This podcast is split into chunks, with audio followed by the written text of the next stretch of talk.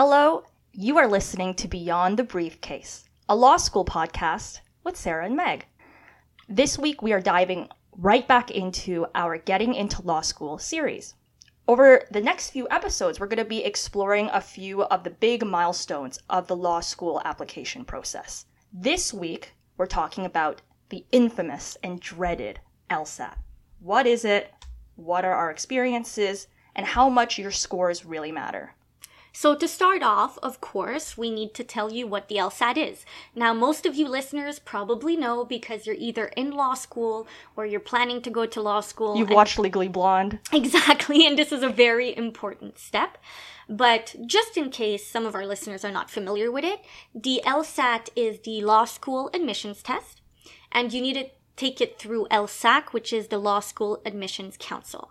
And this test is required for all North American schools, so in Canada, of course, which we're focusing on, but also in the United States. So if anyone wanted to move, let's say, and, go to one of those schools, that would be possible as well. And so there are three main sections in the LSAT so that make up the exam. The first one is reading comprehension, and we want to go over some tips and tricks to help you through each of these sections. Um, I'm gonna let Meg talk about reading comprehension because of her background in English literature. I think she's the best uh, to give you good tips. I did it. It went okay, but I feel like in terms of learning how to get better, she would be able to provide better advice. So, well, thank you, Sarah. Reading comprehension was definitely my um, easiest uh, section was definitely the easiest section for me for the LSAT. For the for our Southern Ontario, or I guess for our Ontario listeners, if you didn't take any humanities courses in your undergrad, the best description I can give of the reading comprehension is if um, you've done the EQAO, if you've done the standardized literary test in high school. What it is is that it is a couple of paragraphs of, I would say, pretty dense text. There are many questions to do with the themes, to do with the main arguments, to do with the content of the text. It's all multiple choice, of course, and you have to pick the most accurate answer.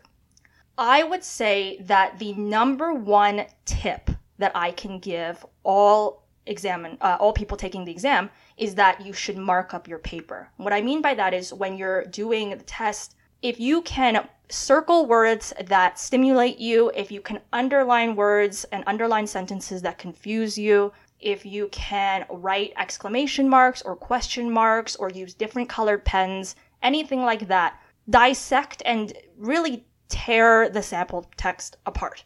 The reason for that is because many people think that when you do any kind of reading comprehension, you need to read the text in detail first and then go to the questions. You you will not have enough time during the exam to to do anything like that. That will not be the best use of your time.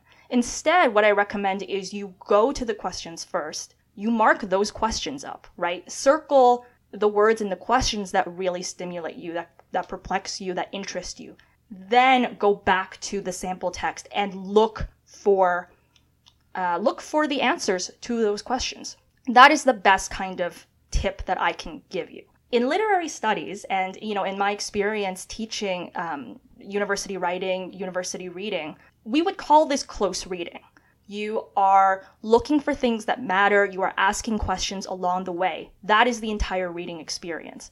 If you don't have experience in that, if you decided to do more of a STEM uh, background for high school and undergrad, what I really recommend is reading news articles, reading, um, going through even your social media, reading books if you have the time and you're interested in. Instead of just passively reading sentence by sentence by sentence, start at the beginnings and ends of paragraphs. Choose to spend the most time there really take the time to digest paragraphs and paragraphs, the openings of texts, the endings of texts, and ask yourself many questions along the way. We'll talk about how, of course, one of the best ways to study for the LSAT is to do practice tests, to do past papers. But if you decide to do all of the past papers and all of the practice tests, you know, and you're still feeling really nervous about the reading comprehension section, go outside, go outside of the past papers. Because luckily for you, there's text everywhere. So I, I really think that it is a section that you can really apply in your day to day life and you can really practice in your day to day life. Definitely. And the tips that Meg has given are also going to be helpful in law school because we all know that we're going to have a lot of reading to do. And you won't be able to actually read sentence by sentence by sentence if you want to get all of your reading done. So similarly, we there's no specific limit of time like there is on the LSAT, granted. But, you know, our life, our scheduling, that's going to be what limits our time. And so doing this can also be helpful um, later on. The next big section that makes up the LSAT is logical reasoning. I'm going to pass this to Sarah because, as I said in episode two, I did not take any philosophy courses in undergrad. And logical reasoning was one of the sections of this exam that I really not only struggled, I struggled with firsthand, but also gave me quite a bit of anxiety. Definitely. So, as Meg mentioned, I did take logic in my undergraduate degree. Um, specifically, through my university, it was in philosophy. And I feel like that was very, very helpful for the logical reasoning section. And so, for those of you that can't take, um, you know, a logic course, what I would do is basically study what you would have learned during that course. So, studying the main logic structures. So, what that helps you do is that you can break down that small paragraph that they're asking you to read and then answer the question in a way that's a lot more straightforward. So, you won't get held up on any kind of fluff because sometimes there may be fluff, there may be sentences that are not actually relevant to the question they're asking you. And so, if you know these main logic structures, like the condi- conditional reasoning, for example, you'll be able to break down each sentence by uh, this is A, this is item A, this is item B, this is item C. And you'll be able to draw your little basically um, structure, and it's going to point you to the answer a lot uh, more quickly. And I would say, you know, you make a really good point by saying there there may be fluff. Uh, I would say there will definitely be fluff. Logical reasoning, uh, those questions and those setups will purposefully include content and write it in a syntactical way that is intentionally trying to throw you off and, and distract you from eh, the base, bare bones content of what is needed to answer the question. So I, I like that you added that because really, really by by again, I think by marking up your paper, by close reading, by identifying what is absolutely essential to answering the question versus the kind of content that is there to throw you off. That is one way that you can overcome this often quite uh, formidable section of the LSAT. Definitely. I will note, however, that if any of you are going to take the online exam, we are limited in the number of sheets of paper that you can actually keep.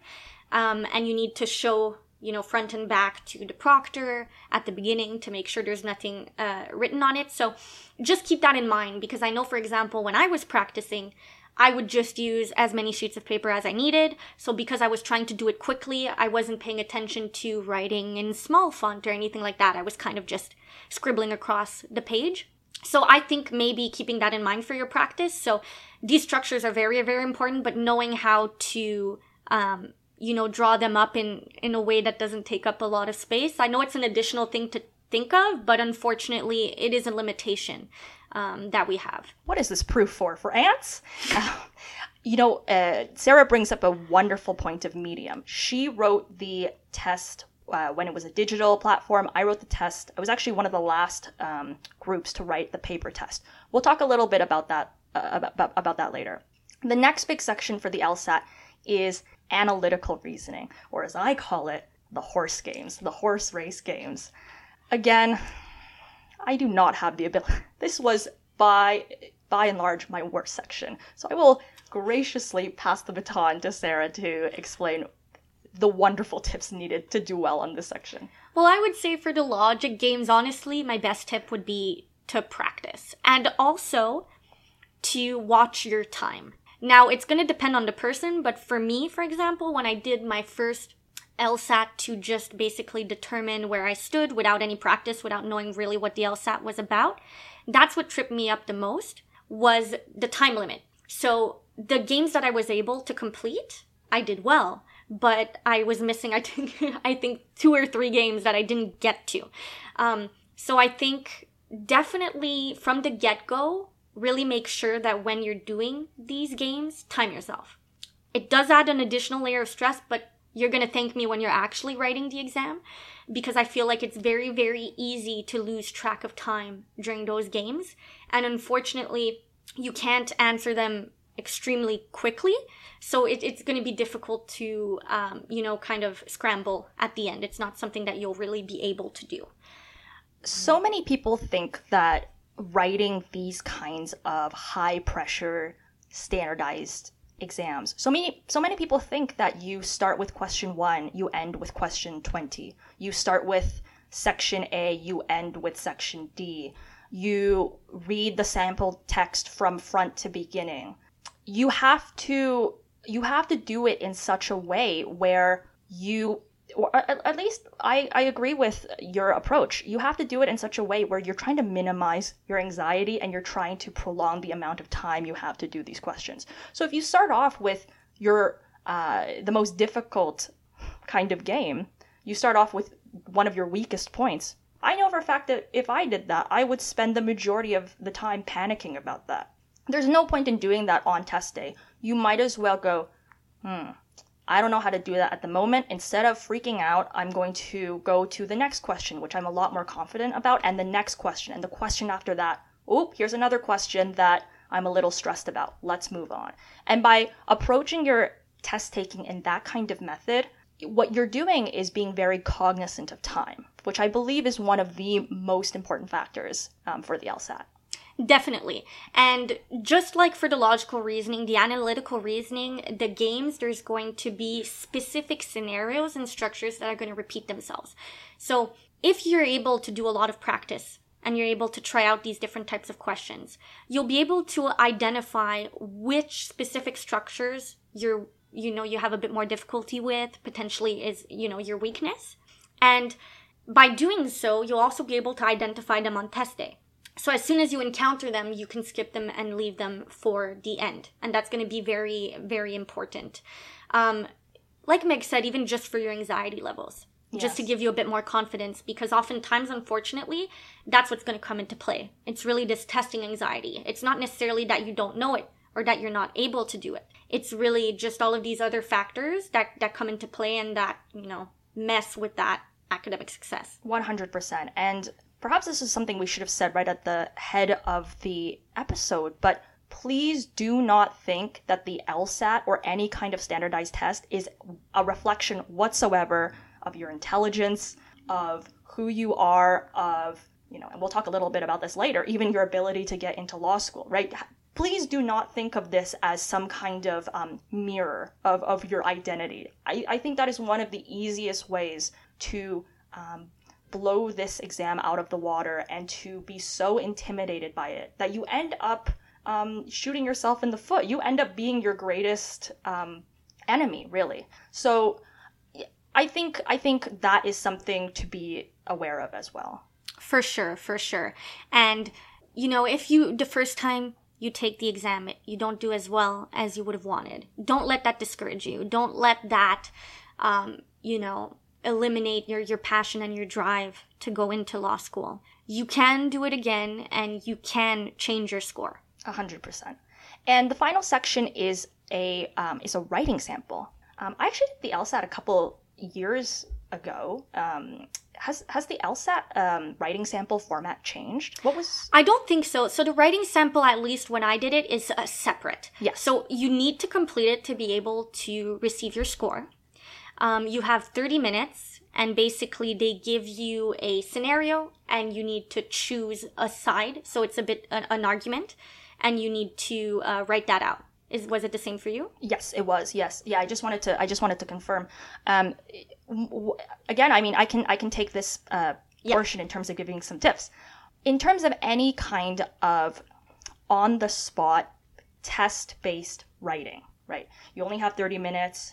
You want to write you want to write the best that you can. One, I would think really, really hard about quality versus quantity. The last thing you want to do, especially because the LSAT that you're taking uh, is very likely going to be on a digital platform. The last thing you want to do is being a little too trigger happy and just start typing away, typing away, typing away, and ending up with just a bunch of, you know, run on sentences or fluff, things where when an examiner is looking over it, they're going to go, this is not particularly coherent or rhetorical at all. Something else, too, is um, depend there there is no right and wrong answer in terms of the side you have to take um, in terms of um, your approach and your perspective what the examiner wants to see is assertive writing in a rhetorical way backed by some kind of reasoning if you can do that then it doesn't really quite matter what the what the content is. I always tell, you know, when I taught university writing at Columbia, I always stress to my students that form is as important, if not often more important, than content. And especially for on the spot, timed, test taking writing, form is very, very important over content. And one way that you can use that to your advantage is if you know that you are not a naturally um, very prolific writer, if you know that writing is something that makes you clam up and you get writer's block easily, especially when it's timed. You know, oh, I'm not going to be able to come up with anything super verbose, super eloquent. You can have a couple of wonderful frameworks in your back pocket. So, for instance, a thesis might look like this kind of sentence. A um, introduction to a paragraph might look like this kind of sentence. The ending to a paragraph and transition to a new point of the argument might look like this. And by having these little structures in your mind ready to go, even though it seems a little inorganic, even though it seems a little forced. The examiner is not going to know that. And most importantly, it will give you quite a bit of ease when you're actually typing it out. Yeah, I think that's really, really great advice, Meg. Honestly, I wish I would have known about that advice before writing my own sample. One thing I can say uh, from someone who learned French first and who wrote a lot in French. And I would say the style of writing is a lot different. Um, in English, you want to aim for something more succinct. In French, we like to kind of elaborate. Um, honestly, a, a bit too much, at least if you compare with English, elaborating a lot is seen as better. So, one thing I always reminded myself, and maybe this will help some of you if English is not your first language, uh, was of Occam's razor. So, keep it simple, stupid basically. um, so just, you know, to write in a way that you feel like anyone would be able to comprehend. And that's helped me a lot also in terms of making my center, my sentences a bit smaller and a bit more straight to the point rather than going in a more kind of fancy way of writing, which is very stylistically French. And Sarah, you, you laughed a little bit right towards the end when we were talking about being um, simple and to the point. I, I think one of the reasons you laugh is because sometimes, again, when you're writing, you feel, ooh, this is a little inorganic, this is a little stilted, this is a little forced. No one actually talks like this. Well, the good news is that, you know, to some extent, no one really writes like they do on the LSAT. No one does a logic game like they do on the LSAT. You know, these standardized tests are purposefully a little inorganic. So feel free to lean into that and use whatever techniques help for you. And and again, by no means does your writing sample reflect who you are as a writer, who you are as a thinker. Uh, it, it, might be even a good idea to come into the LSAT in general going, I'm not Shakespeare. I, am not. I'm not. The, uh, you know, a skilled and experienced lawyer. Even if I do not absolutely rock this LSAT, I can still get into law school. I, I think coming in with a really positive um, perspective and, and a humbling perspective, I think is a great way to approach this exam. But I mean, let's talk a little bit about the about the resources. Mm-hmm. Yes. So honestly, studying for the LSAT can be very expensive. The LSAT itself is not that expensive, a bit more for Canadian students. When I say not that expensive is if I compare to other standardized tests because it, it still is a good chunk of money, close to $300 Canadian.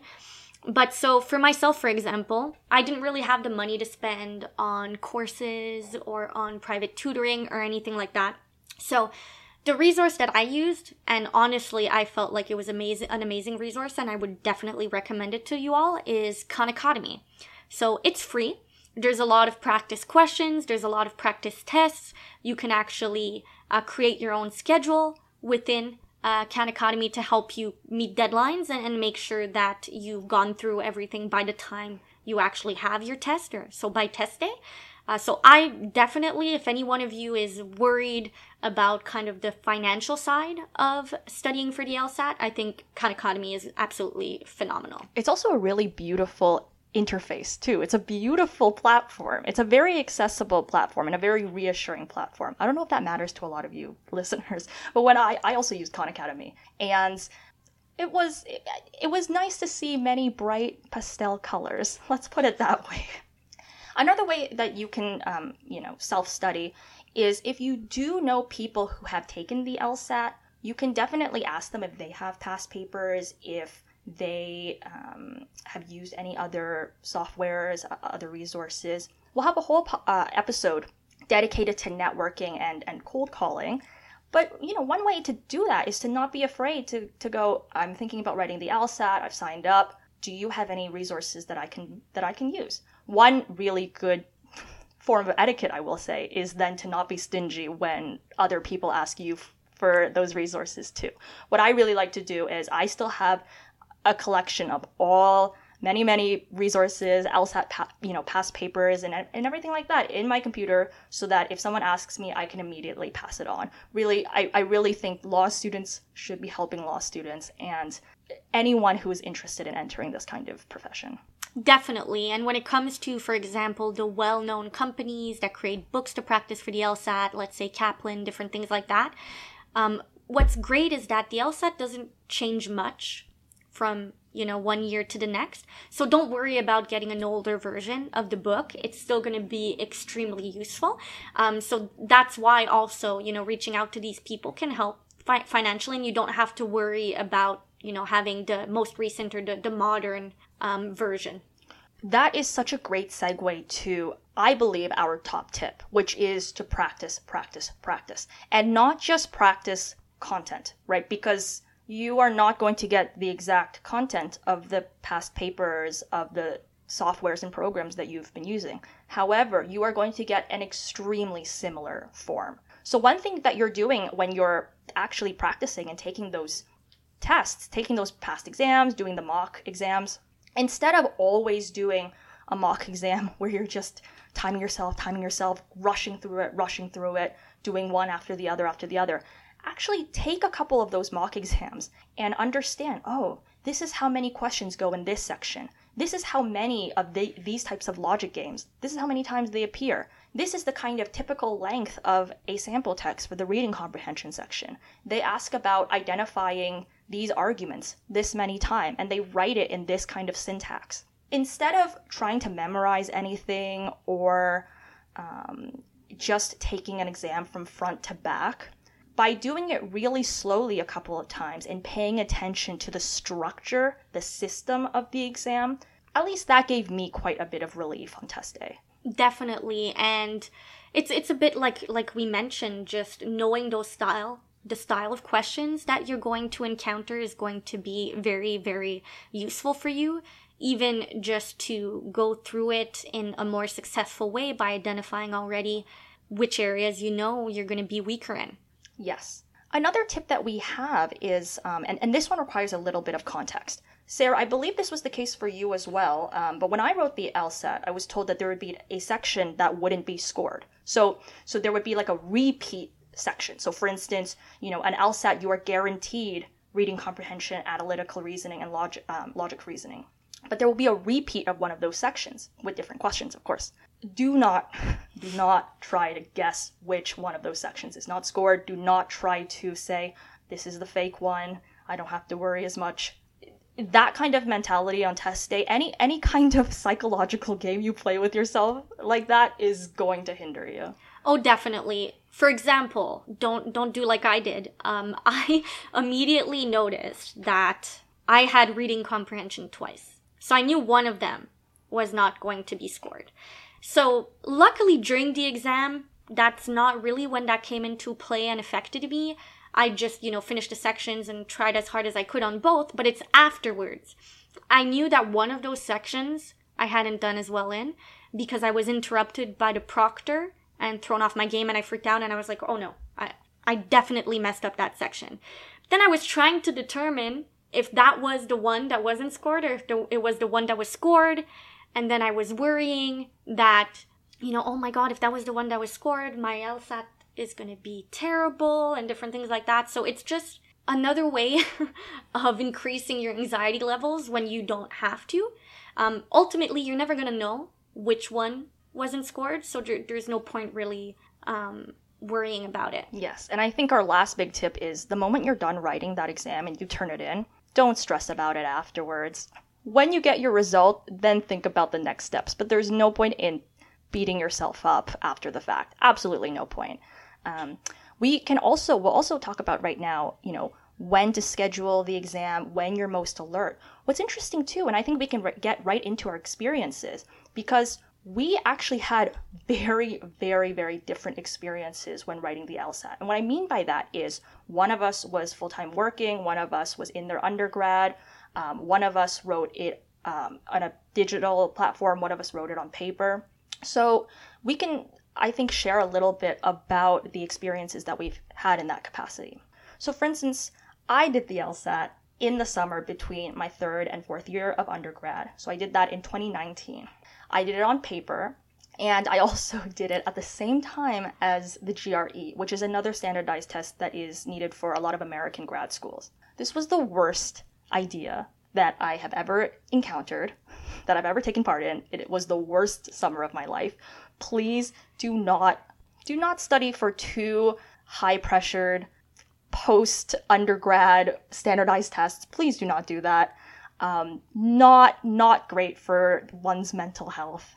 I did I wrote the LSAT um, when it was still paper. So what that means is I went to a hotel, went into one of their large ven- uh, large reception rooms, and there were tons of desks, right, rows and rows of desks, and we were given the packages while proctors were walking around. So we filled out um, scantrons, right? We we filled out the the bubbles, and we turned that all in.